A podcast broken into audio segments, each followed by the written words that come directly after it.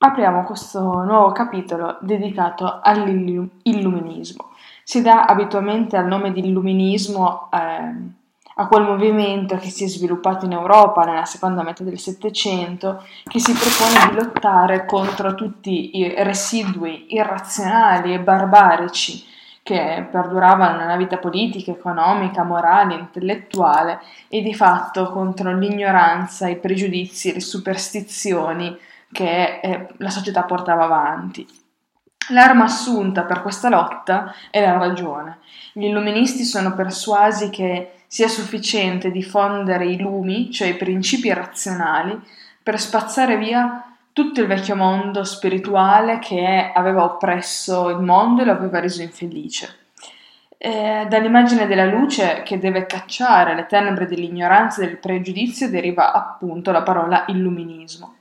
Nei vari contesti culturali europei vengono impiegate formule simili che contengono sempre l'idea della luce, âge de lumière in, francese, in, in Francia, enlightenment in, in Inghilterra, illuminismo in Italia. Secondo gli illuministi occorre sottoporre all'esame libero e critico della ragione tutte le manifestazioni della realtà e accettarle o respingerle a seconda che esse reggano o meno a questo esame della ragione. Il principio è, spes- è espresso con grande chiarezza dal maggior filosofo eh, di quest'età che è Immanuel Kant. Stiamo parlando di un filosofo eh, vissuto proprio nel, nel pieno Settecento, dal 1724 al 1804, eh, il quale nella prefazione alla prima edizione eh, della critica della ragion pura nel 1781 aveva scritto eh, testuali parole.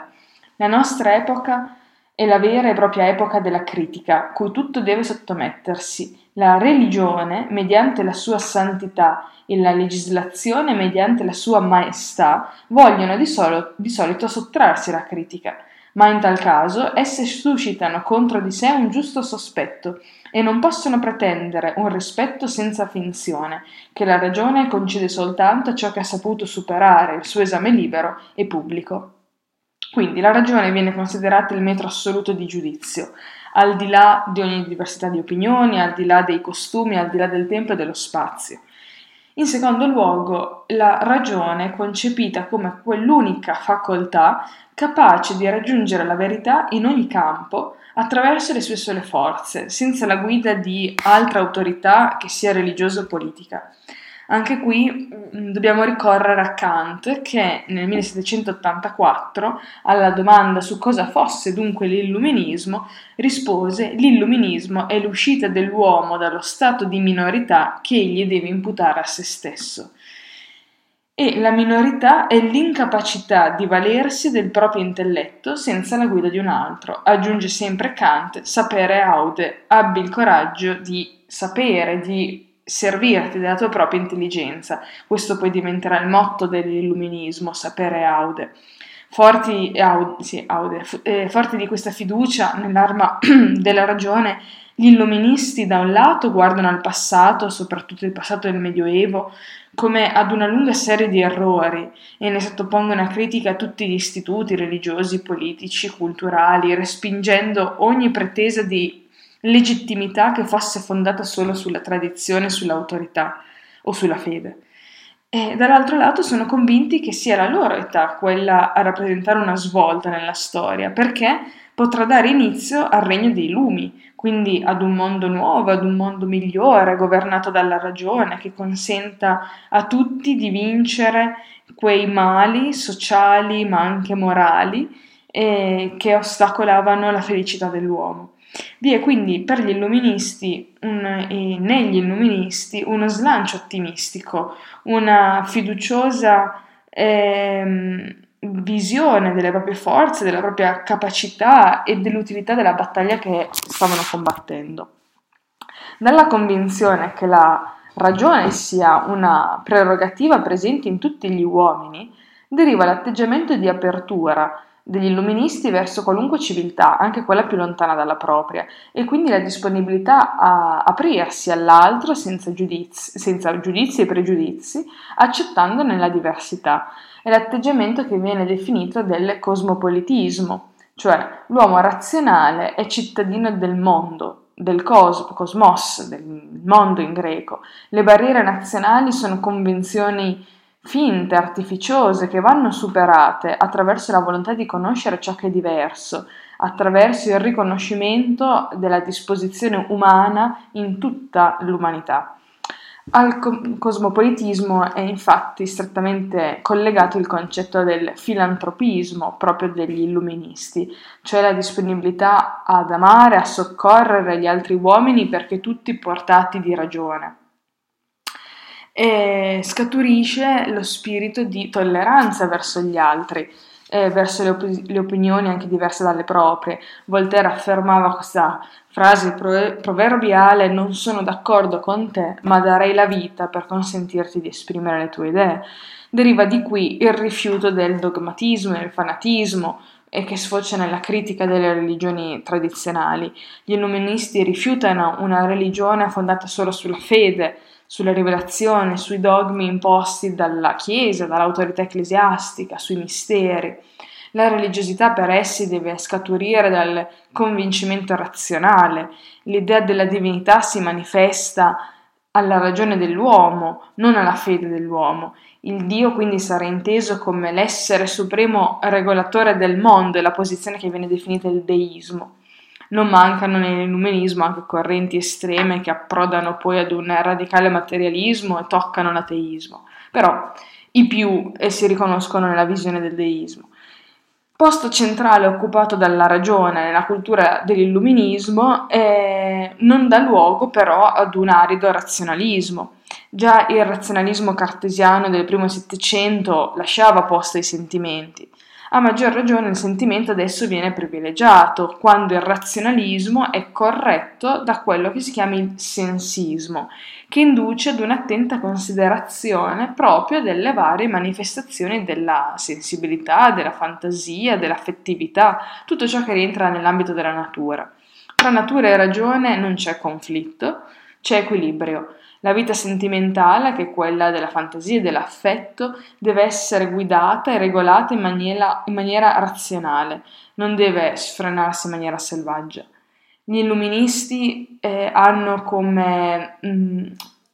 mm, esponente principale Rousseau, che al sentimento e alla natura segna, se ci pensiamo, il posto preeminente nel suo pensiero. Le radici mh, mm, culturali di questi atteggiamenti illuministici sono eh, facilmente in- individuabili, sono costituite dalla scienza nuova di Copernico, poi Galilei, ma anche Bat- Bacone, Newton, dal dubbio metodologico, poi dal razionalismo cartesiano, dal pensiero empirista inglese che accetta solo i risultati dell'esperienza ragionata. Il terreno di sviluppo e di irradiazione dell'illuminismo però è, è la Francia. Eh, gli stessi intellettuali francesi che eh, sanno brillantemente diffondere le loro idee in tutta Europa guardano con ammirazione all'Inghilterra borghese, al suo sistema politico, al suo sistema culturale e sociale.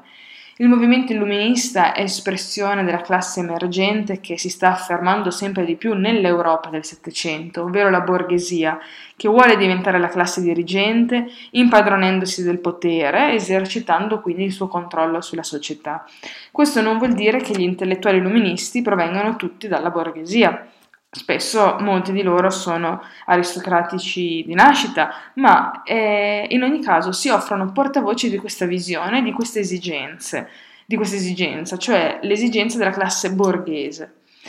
La critica al passato e al presente scaturisce dalla posizione sociale stessa della borghesia che per esistere e per affermarsi politicamente ed economicamente deve, deve cancellare le vecchie strutture monarchiche e assolutistiche che bloccano il suo sviluppo e deve liberarsi dall'oppressione aristocratica feudale del clero. Parimenti la fiducia nella ragione che può trasformare il mondo è tipica eh, di una nuova classe in ascesa che è ricca di energie e di rivoluzione. Infatti la cultura illuministica è la premessa della rivoluzione francese. Anche se gli intellettuali illuministi non prevedevano nel condurre le loro battaglie che lo scontro tra la borghesia e il vecchio mondo feudale ed assolutistico avrebbe portato ad un tale sconvolgimento così violento, auspicavano il trionfo della ragione attraverso la via pacifica indolore, attraverso le riforme elargite dall'alto dai cosiddetti sovrani illuminati, per questo la rivoluzione francese fu un trauma anche per i filosofi che guardarono con orrore la, lo scatenarsi della violenza e molti di loro patirono una profonda delusione sui loro ideali. La lotta degli illuministi contro i pregiudizi e i mh, mm, residui irrazionali per la creazione di un nuovo mondo incide in modo evidente sulla letteratura di questo periodo. Si rifiuta la letteratura che vuole essere solo un esercizio di bello stile, un esercizio ozioso, formalistico, condotto all'interno di un mondo chiuso, di letterati staccati dalla vita comune e chiusi nel mondo delle corti e dei palazzi aristocratici. Si afferma adesso l'esigenza di una cultura che sia utile, che giovi alla pubblica felicità, che possa essere il veicolo della diffusione dei lumi, possa essere uno strumento di insegnamento, di divulgazione e di polemica, per questo l'opera che, eh, se vogliamo, riassume meglio lo spirito illuministico è l'enciclopedia di Diderot e d'Alembert, che si propone come la massima summa del sapere scientifico moderno. Ma anche la letteratura più creativa eh, affronta i problemi, impone delle idee, propone delle idee questo si traduce nelle forme che dominano la letteratura di quest'età, perché prevale un linguaggio immediato, limpido, accattivante, adatto a propagare i lumi anche presso il pubblico di persone non strettamente letterate. Si affermano anche generi nuovi che svolgono meglio questo compito, per esempio il saggio, il pamphlet l'opuscolo, l'articolo di giornale, il romanzo, anche il teatro diventa il veicolo delle nuove idee, come poi vedremo in tante commedie di Goldoni. E distinguiamo tra un illumino, perlomeno un illuminismo inglese ed uno francese. E vediamo, partiamo dalla situazione inglese. Non è un caso che le nuove forme, le nuove regole letterarie emergano dal panorama mosso dalla cultura inglese, cioè da quella nazione che si avvia ad imporsi al mondo eh, come un modello di vita economica, sociale e politica eh, frutto della rivoluzione industriale in atto. Eh, L'Inghilterra aveva un alto tasso di alfabetizzazione, le idee circolavano intensamente, c'era un acceso dibatto, dibattito politico eh, che interessava le condizioni di vita. E, e, tutti questi fattori messi insieme e sviluppati contemporaneamente determinano una trasformazione nel rapporto tra l'intellettuale e il suo pubblico, perché tutte e due sono accomunati da questioni urgenti come l'invenzione e l'organizzazione delle nuove istituzioni, creare nuovi modelli, nuovi, nuove modalità di vita, la necessità di valutare le ipotesi di rinnovamento, la formazione di gruppi di professione che possano agire su un potere che fonda la propria ragione d'essere sul consenso dell'opinione pubblica, portano l'intellettuale inglese ad assumere un ruolo sociale attivo è il rappresentante delle esigenze delle classi diverse, si fa a volte mediatore tra i diversi ceti. Grandi scienziati, Newton o grandi pensatori come Locke Hume giungono ad annullare i presupposti metafisici della conoscenza tradizionale e concentrandosi sull'indagine sperimentale dei fenomeni concreti. Così negli stessi anni abbiamo letterati come Jonathan Swift, Daniel Defoe, eh, un, un religioso eh, e un uomo d'affari, eh, sono questi due nomi, Swift e Defoe, che assicurano con le loro invenzioni narrative una diffusione senza pari delle istanze filosofiche che animano la realtà del tempo. Questi due autori affrontano con grande efficacia alcuni temi di fondo del pensiero e dell'esperienza storica del tempo, come la definizione in giudizio sulla natura della razionalità, ne parla Swift, è la rappresentazione emblematica dello spirito di iniziativa pratica, della lotta contro le difficoltà, beh, chi meglio di Daniel Defoe. E questo avviene attraverso i modi accattivanti della narrazione romanzesca, quindi sia il protagonista dei viaggi di Gulliver, di Swift, sia l'eroe di Robinson Crusoe di Defoe, agiscono all'interno di una cornice realistica di riferimento. E seppur anche se pensiamo a Swift, l'ambientazione fantastica del suo romanzo, con il regno dei Lilliput, dei giganti, dei saggi cavalli, però eh, sono tutte allegorie che rinviano a realtà ben concrete, attuali, mh, dell'oppressione esercitata sull'Irlanda cattolica dalla protestante Inghilterra. L'ipotesi di fondo che i conflitti che insanguinano la civiltà non nascano da una insufficienza della ragione, ma siano conseguenza di un razionalismo che rivela il suo vero volto distruttivo quando non si è imbrigliato dalla morale, ha quindi una portata generale e, e matura a contatto di una realtà ben precisa e ben conosciuta al pubblico. La novità più rilevante è che entrambi i protagonisti narrano le proprie esperienze esprimendole in un linguaggio perfettamente adatto eh, rispetto alla collocazione sociale del personaggio. In entrambi i casi, sia per Swift sia per Defoe, eh, si ha una narrazione in prima persona, interamente affidata al protagonista. Eh, le modalità narrative eh, implicano la scomparsa del eh, del diaframma tra l'esperienza diretta e la sua formazione linguistica eh, tradizionalmente assicurata dal narratore onnisciente. Ogni interpretazione e giudizio nasce dall'incontro tra l'opera e il lettore, che è chiamato all'ascolto della relazione di un'esperienza che vuole essere concreta e personale la, la spia evidente dell'adeguamento dell'intellettuale a livello culturale del lettore, che non è specialista ed è, ste- ed è allo stesso livello del personaggio, è l'adozione del linguaggio corrente, quello che è, è quello all'interno del quale il pubblico stesso a cui l'opera è dedicata può rispecchiarsi. Un chiaro esempio dell'instaurarsi di un vivo rapporto di interazione tra il pubblico e il letterato emerge anche dalla composizione dell'opera di Lawrence Stern, che è Vita e opinioni di Tristan Shandy in Gentiluomo, Stern era un anticonformista uomo di chiesa e ciascuno dei nove libri di cui si compone questo romanzo fu sollecitato con grande insistenza dal pubblico eh, impaziente che chiedeva all'autore sempre più affaticato e sempre più ammalato di pubblicare. E se si considera che l'assunto della narrazione di Stern è la dimostrazione della convenzionalità del linguaggio e le conseguenze che ne derivano nella percezione del reale, secondo l'insegnamento del filosofo John Locke, si comprende come la cultura inglese del tempo raggiunga una capacità del tutto eccezionale nel trasformare questioni d'alta filosofia, stiamo parlando del filosofo Locke, in questioni e in occasioni narrative, e si trascrivono in termini popolari i risultati di una ricerca intellettuale altamente specialistica e tendenzialmente astratta. E però questa operazione assicura poi alla circolazione delle idee un'ampiezza e una profondità assolutamente uniche nella storia. L'incontro tra esigenze di circolazione commerciale dei beni, produzione di beni istanze intellettuali creative si realizza in maniera mh, completa nella vita e nell'opera di Daniel Defoe. Lui era uno studioso di economia, era un uomo d'affari, è stato un politico, poi agente segreto, fu eh, in buona sostanza un ricercatore di notizie e progetti da vendere al miglior offerente. E in questa circostanza matura l'invenzione delle due forme di creazione comunicativa destinate a rivoluzionare la circolazione delle idee e la creatività letteraria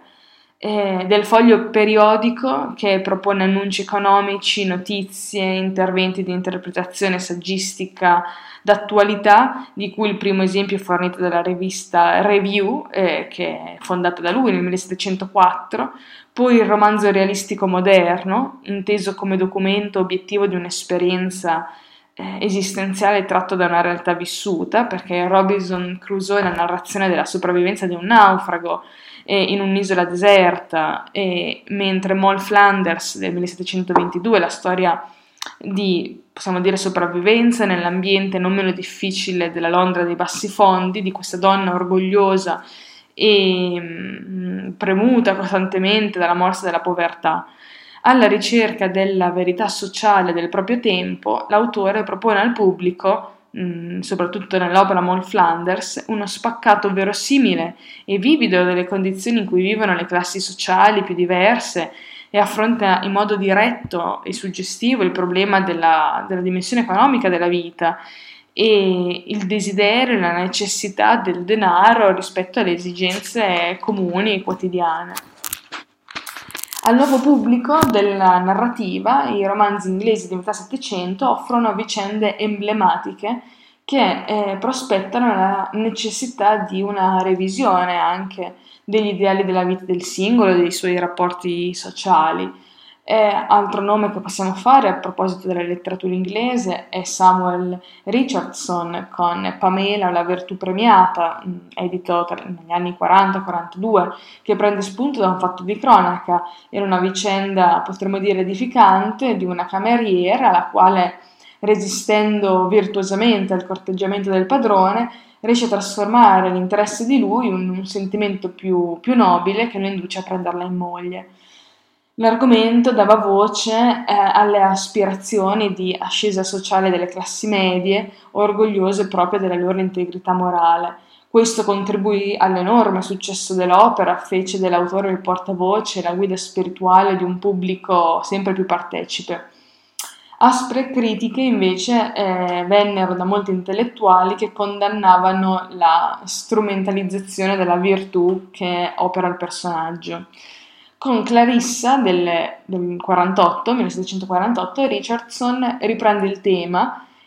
però ne sviluppa eh, conclusioni più inquietanti. La nuova eroina, Clarissa, aspira ad una relazione piena e disinteressata della propria vita amorosa, ma il raggiungimento della meta è impedito oltre che dalle resistenze interiori del personaggio, dal prevalere degli interessi economici della famiglia di origine e dall'egoismo maschilista dell'uomo amato. Viene presa con l'inganno e Clarissa a quel punto rifiuta le nozze riparatrici, è disgustata dalla disumanità e della vita sociale in cui vede prevalere solo l'interesse egoistico e quindi alla fine respinge la vita e affronta la morte quasi con la determinazione di una martire cristiana, eh, attribuendo una preminenza assoluta all'esperienza e alla coerenza sentimentale, Clarissa è il prototipo di un nuovo ideale umano che trionferà poi nell'età romantica. E I minuti particolari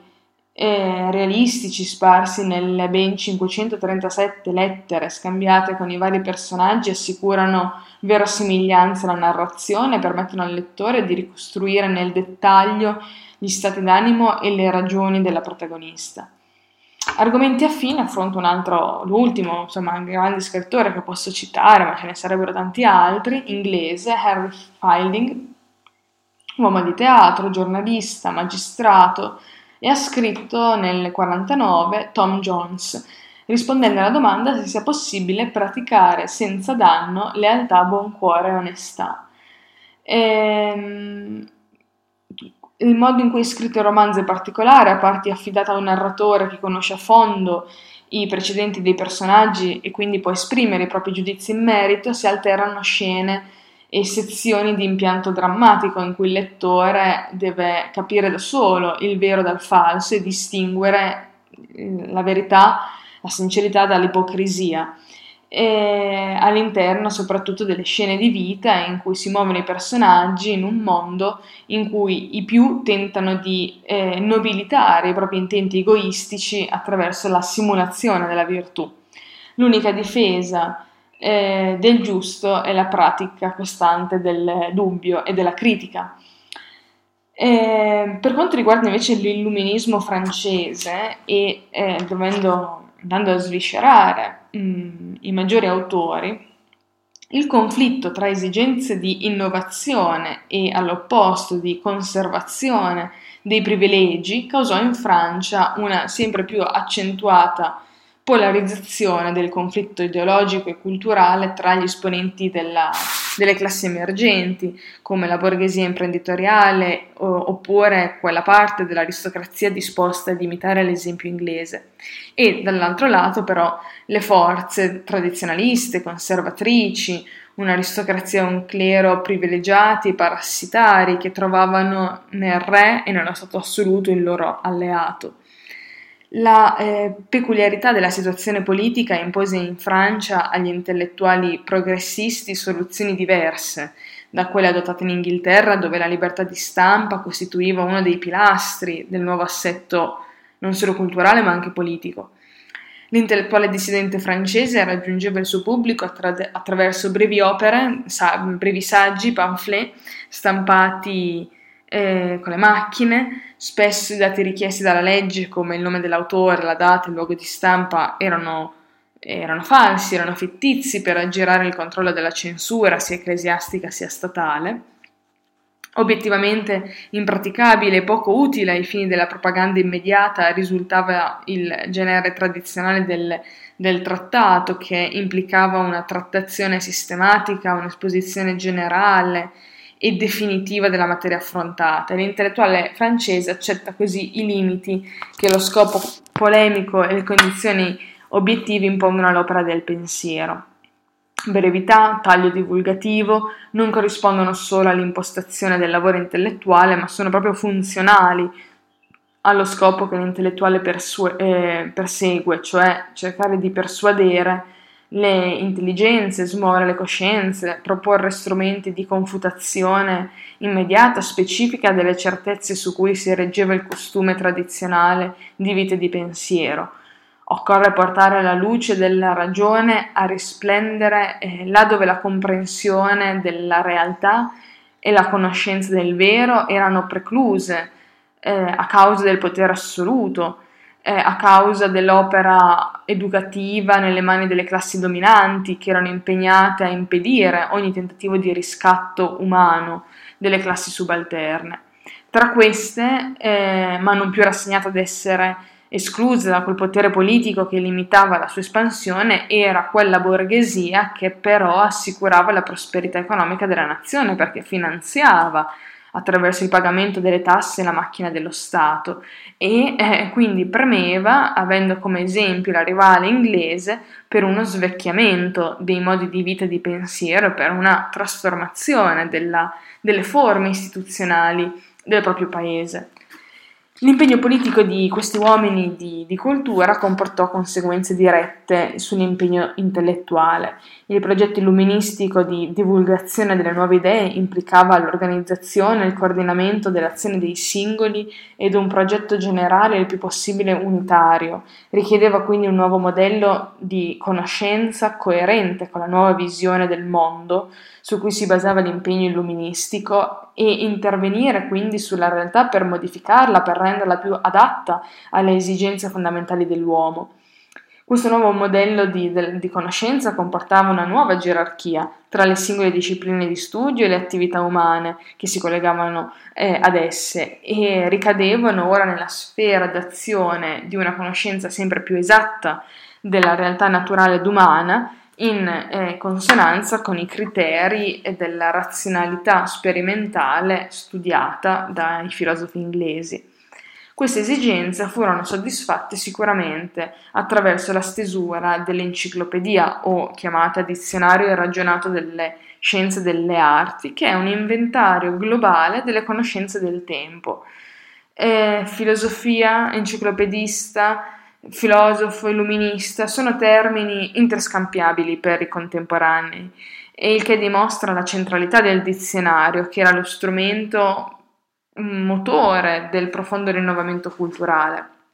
L'opera comprendeva 17 volumi di ampio formato in folio e 11 tavole illustrative, a questi, che furono pubblicati tra il 1751 e il 1772, si aggiunsero ulteriori volumi di tavole fino al 1780. Alla realizzazione dell'opera dedicò buona parte della propria vita Denis Diderot, e che coordinò il lavoro con centinaia di collaboratori autorevoli, non sempre concordi, e riuscì a superare le enormi difficoltà che si frapposero alla stesura e alla diffusione dell'opera ostacoli implicava anche l'aspirazione ad offrire al lettore una ridefinizione generale del sapere umano secondo i criteri che aveva esposto da Lambert nel discorso preliminare di introduzione al primo volume, perché proponeva dichiaratamente al centro della conoscenza umana la ricerca scientifica, filosofica, che veniva a sostituire la teologia, la religione rivelata, e a scalzarla da questo ruolo di prima fonte del sapere. Alla realizzazione di questo ambizioso progetto eh, non creava ostacolo soltanto la novità dell'impresa, ma l'ampiezza stessa dei tempi eh, necessari per poterla realizzare. Eh, l'impostazione dell'enciclopedia permise all'opera di adattarsi sia alla varietà delle posizioni presenti nel gruppo degli intellettuali innovatori, sia alle difficoltà che nascevano dal dare una esatta definizione della nuova cultura. La formula adottata, quella di essere un dizionario costruito per voci distinte e relativamente indipendenti che potevano essere ampliate a piacimento, aveva quell'elasticità che permetteva di salvare eh, i propositi originari senza andare a snaturare con incoerenze troppo vistose l'impostazione originaria. Nonostante la mole e il prezzo, eh, l'enciclopedia ebbe un immediato successo. Eh, non ultima ragione di gradimento da parte del pubblico fu la presenza di un, un, ampio ed accurato apparato di tavole illustrative di oggetti, utensili, macchinari che corredava le voci relative alle materie tecniche e manifatturiere, un settore della realtà fondamentale eh, dal punto di vista economico e sociale, ma fino a quel momento estraneo agli intellettuali, entrava così per la prima volta in maniera ufficiale nel mondo della cultura, accostando quindi la trattazione colta delle realtà eh, tutta quella parte di lettori che fino a quel momento erano stati respinti dall'astrattezza delle proposte culturali e questo forse è il segno più importante, la novità più grande, rivoluzionaria, cioè l'apertura che gli intellettuali illuministi maturano nei confronti della realtà concreta del lavoro. Innovazione eh, corrispondente su un altro piano a quella che aveva promosso eh, a protagonisti dei romanzi di Defoe eh, avventurieri, donne di vita. Analoghe esigenze divulgative ed insieme il carattere eh, globale dell'impegno di rinnovamento promosso nel campo delle scienze naturali e da quello, del, da quello estese alla realtà sociale, la storia e la politica, portano i più attivi eh, tra i pensatori e organizzatori dell'illuminismo a cimentarsi con la dimensione creativa della cultura. Ritroviamo nei loro scritti letterari motivazioni simili a quelle quelle che abbiamo visto nel nostro eh, grande predecessore, cioè Galilei. Eh, privilegiano i modi della narrazione breve, a metà strada tra l'essere un racconto e l'essere un romanzo. Più vicini in questo a Swift che a Defoe, sfruttano la possibilità di rappresentare simbolicamente, allegoricamente, attraverso racconti fantastici, attraverso novelle con ambientazioni esotiche, per poter prendere le distanze dalla realtà vicina che vogliono studiare e dimostrare mh, mm, con atteggiamento eh, con lo, un atteggiamento dello straniero che incontra le cose per la prima volta tutta la normalità di quello che stanno indagando. Questo meccanismo dello straniamento permette per esempio a Montesquieu per primo di smascherare attraverso un immaginario carteggio in cui i suoi viaggiatori persiani esprimono le loro opinioni sulla Francia, nell'opera che si chiama Lettere persiane, le contraddizioni le falsità eh, sottostanti i luoghi comuni, la normalità dei giudizi eh, prevalenti e il carattere fittizio, falso delle verità proposte dal costume tradizionale. Così nei modi del racconto romanzesco, eh, vicino anche alla parodia sul genere stesso, troviamo Voltaire con il, suo libretto, il suo piccolo romanzo, Candido o l'ottimismo, che è una molto vivace dimostrazione concreta dell'infondatezza di ogni ottimismo astratto e preconcetto. Eh, Voltaire è un propugnatore instancabile della necessità di liberare l'uomo da ogni superstizione, liberarlo da ogni tendenza all'intolleranza dogmatica. È nei suoi saggi storici e filosofici il rappresentante emblematico eh, della fiducia nel potere civilizzatore posseduto per applicarlo poi concretamente attraverso la razionalità allo studio della vita e questo è l'ideale propulsore dell'illuminismo. Fu uno scrittore molto chiaro, molto limpido, intransigente nell'affermare la forza della ragione. E, e, il finale del romanzo di Candido, l'ottimismo, in cui il tema profondo è in realtà il tentativo di spiegare il predominio del male nel mondo, propone un insegnamento equilibrato, lontano da ogni astrattezza. L'ottimismo della volontà razionale non è annullato, ma è rafforzato dal pessimismo della ragione, dalla coscienza della difficoltà che gli elementi irrazionali eh, e distruttivi dominanti il comportamento dell'uomo frappongono all'estendersi al prevalere dei criteri razionali di vita. E, ehm, quasi testamento spirituale appare l'ultima opera postuma di Diderot, eh, Jacques il Fatalista e il suo padrone. Nella costruzione narrativa dell'opera, il, Diderot, il padre dell'enciclopedia, offre un intrecciarsi irrisolvibile tra caso fortuito e tra volontà razionale, un intreccio che si presenta come corrispondente allegorico dell'esistenza umana. La, vu- la vita sfi- sfugge ad ogni schematizzazione, sia essa intellettuale sia filosofica, e si propone continuamente come un'avventura da affrontare con, con scioltezza e con fiducia. La razionalità illuminista giunge quindi a rivalutare adesso quella categoria dell'incerto che era la base della sensibilità degli intellettuali italiani dell'età del rinnovamento, quindi di Vico, di Muratori, di Metastasio. Eh, nella narrazione della propria vita, della quale comunica al lettore ogni particolare, non esclusi quelli più insignificanti o scabrosi, c'è eh, Jean-Jacques Rousseau che esprime quelle esigenze sentimentali e di approfondimento della conoscenza della propria interiorità che completano con la piena accettazione dei bisogni profondi, che sono quelli razionali, sentimentali, il panorama dell'esperienza umana che era stato delineato dal razionalismo empiristico e dal materialismo degli altri pensatori illuministi. L'affermazione del valore fondamentale della sensibilità, del sentimento da parte di Rousseau, che era un grande assertore della propria individualità, si accompagna alla elaborazione di una nuova definizione del rapporto tra uomo e natura, Rousseau, Rousseau rivaluta la dimensione istintuale della vita, la condizione dei popoli primitivi, i quali godrebbero di una vita più piena, più diretta, più, più vera di quella riservata agli uomini della civiltà, all'uomo europeo del suo tempo. Le riflessioni di, di, Rousseau contribuirono a dar forma a una nuova sensibilità che dominerà l'Ottocento, l'Ottocento romantico, è il primo esempio nel nuovo rapporto tra scrittore e lettore l'atteggiamento di grande trasparenza sentimentale che emerge nelle confessioni.